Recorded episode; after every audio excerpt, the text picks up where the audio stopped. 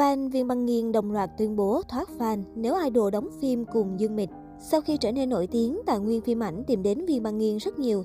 Tuy nhiên, ở địa vị hiện tại, cô nàng được cho là chưa đủ khả năng đảm nhận các dự án phim có tính trọng điểm, mức kinh phí khủng. Vậy nên, việc lùi một bước để nhận vai diễn nữ phụ trong các đại chế tác cũng là một lựa chọn thích hợp trên con đường phát triển bản thân. Tuy nhiên, với tư cách người hâm mộ của Viên Băng Nghiên lại chẳng hề nghĩ như vậy. Cụ thể mới đây, thông tin Viên Băng Nghiên sẽ đóng nữ thứ cho Dương Mịch trong dự án phim Hồ Yêu Tiểu Hồng Nương. Đây được coi là dự án phim trọng điểm của Tencent. Có nguồn tin còn cho biết, Viên Băng Nghiên đã tiếp xúc với dự án này từ tháng 8 năm ngoái.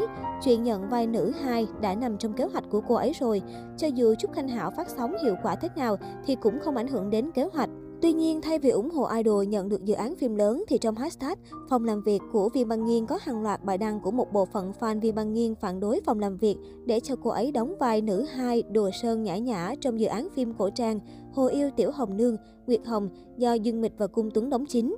Bộ phận fan này cho rằng Viên Băng Nghiên dù sao cũng có phim hot mà giờ phải đi diễn vai nữ hài là điều không thể chấp nhận được.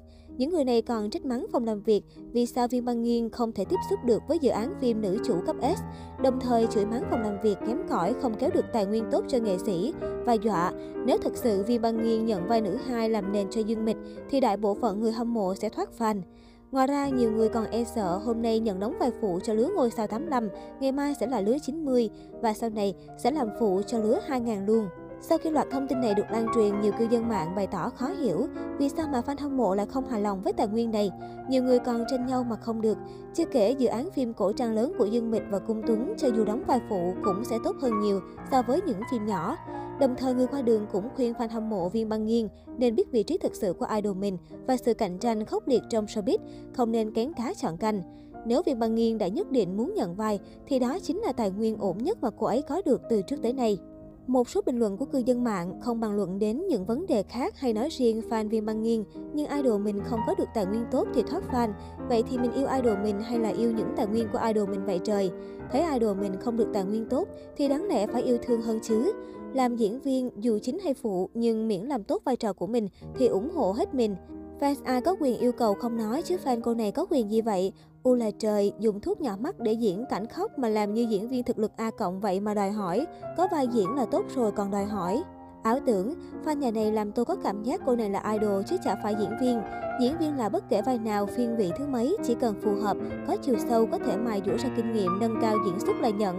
Nhưng mà có vẻ tầm này chắc ít có diễn viên thực thụ như vậy. Cô Viên đóng nữ hai cho Tiểu Hoa thì có gì mà kêu. Ngày xưa Tôn Lệ Dương Mịch cũng đi đóng nữ hai cho Đại Hoa đấy thôi.